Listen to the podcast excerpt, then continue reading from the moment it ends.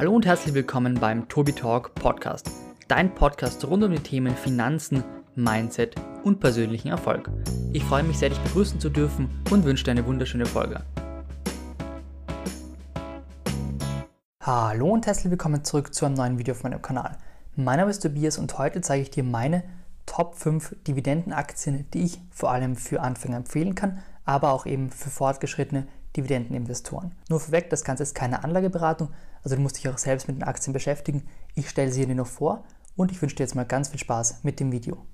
Die erste Dividendenaktie, die ich als besonders lukrativ erachte, wäre Johnson Johnson. Johnson Johnson kennen vermutlich die meisten von euch. Ich habe drüben auch immer noch passende Videos und Bilder, damit du dir auch was darunter vorstellen kannst. Johnson Johnson ist aus den USA, verdient auch dort sein Geld und hat eine aktuelle Dividendenrendite von ungefähr 2,8%. Das jährliche Wachstum der Dividende beträgt ungefähr 6,5%, manchmal auch nur 5%, manchmal dann aber auch 7%. Johnson Johnson kann die Dividende seit 58 Jahren steigern, ist also im Dividendenkönig-Stadium, also Dividendenaristokrat wäre 25 Jahre und Dividendenkönig dann sogar über 50 Jahre. Das Produktportfolio von Johnson Johnson ist wirklich gigantisch. Man hat zum Beispiel Marken, also Pflegeprodukte wie Neutrogena, Listerin, BB, aber auch für Damen OB und Carefree. Also das sind so ein paar ausgewählte Produkte, also man hat ganz, ganz viele, vorwiegend eben im Bereich Gesundheit, im Bereich Schönheit und auch im Bereich Pflege. Man ist hier weltweit führender Hersteller von Gesundheitsprodukten und vertreibt diese vor allem in den USA. Dort macht der Umsatz ungefähr 51% aus und in Europa ungefähr 23%. Das zweite Unternehmen für meine Top 5 Dividendenaktien, vor allem für Anfänger, ist Unilever. Unilever kommt aus Niederlande, hat aber auch einen Sitz in Großbritannien. Demnach gibt es auch zwei Aktien, eine ohne Quellensteuer und eine mit 15% Quellensteuer. In den Niederlanden werden nämlich 15% einbehalten und bei der britischen Aktie aktuell 0%. Unilever hat eine Dividendenrendite von 3,4% bei einem Dividendenwachstum von ungefähr 7%. Auch hier wieder passende Videos dabei. Die Dividende kann seit 32 Jahren gesteigert werden und seit 36 Jahren wurde sie nicht mehr gesenkt. Produkte sind beispielsweise Ben Cherries, Cornetto, Knorr, aber auch der Lipton Eistee. Man hat über 400 Marken und eben vorwiegend aus dem Pflege- und aus dem Konsumbereich, zum Beispiel Eis oder eben auch Eistee. 66% des Umsatzes macht die Pflege, also die Pflegeprodukte, und der Rest, der entfällt auf die Nahrungsprodukte. Ein großer Vorteil und ein Punkt, den man auf jeden Fall auf dem Schirm haben muss, ist, dass Unilever einen Großteil des Geldes in den Emerging Markets, also in Afrika und in Asien verdient. Das sind ungefähr 43 Prozent in diesen Emerging Markets, die da auf den Umsatz entfallen. 15 Prozent werden noch aus den USA beigesteuert und ungefähr 17 Prozent werden in Europa eingecashed. Das dritte Unternehmen für einen Dividendensparplan schon in jungen Jahren wäre Apple. Apple ist für mich auf jeden Fall eine Dividendenaktie der Zukunft. Man ist hier in den USA tätig, kommt aus den USA und hat aktuell 0,9% Dividende. Das klingt jetzt nach nicht viel, aber man hat auch ein Wachstum auf die Dividende von ungefähr 10%. Das heißt, in ein paar Jahren, in 10 oder 15 oder 20 Jahren, könnte man hier auch 6 bis 10% Dividendenrendite haben, wenn dieses Wachstum eben dementsprechend bleibt. Die Dividende wird seit sieben Jahren erhöht und man zahlt auch seit sieben Jahren eine Dividende, dementsprechend noch ganz, ganz viel Luft nach oben. Über die Produkte brauche ich glaube ich nicht viel sprechen, ich habe sie dennoch hier drüben eingeblendet. Wir haben zum Beispiel das iPhone, das hat im Jahr 2018 ungefähr 62 Prozent zum Umsatz beigesteuert und im Jahr 2019 waren es nur mehr 54%. Prozent. Das heißt, man kommt immer mehr weg von dieser Abhängigkeit vom iPhone hin zu Wearables wie zum Beispiel die EarPods oder aber auch sowas wie Service und auch ja, VR, autonomes Fahren und so weiter. Wie sieht es um die Zukunftsaussichten von Apple aus? Apple könnte beispielsweise in den Bereich autonomes Fahren gehen oder auch in den Bereich VR-Brillen oder aber natürlich auch in dem Bereich Gesundheit. Also da ist relativ viel Platz offen und natürlich kann man das auch mit diesem gigantischen Cash-Polster, den Apple hält. Der aktuelle Umsatz wird zu 40% in den USA erzielt, zu 23% in der EU, also in Europa, und zu 17% in China. Das vierte Unternehmen, das ich für den Dividenden-Sparplan als ratsam halte, wäre die United Health Group.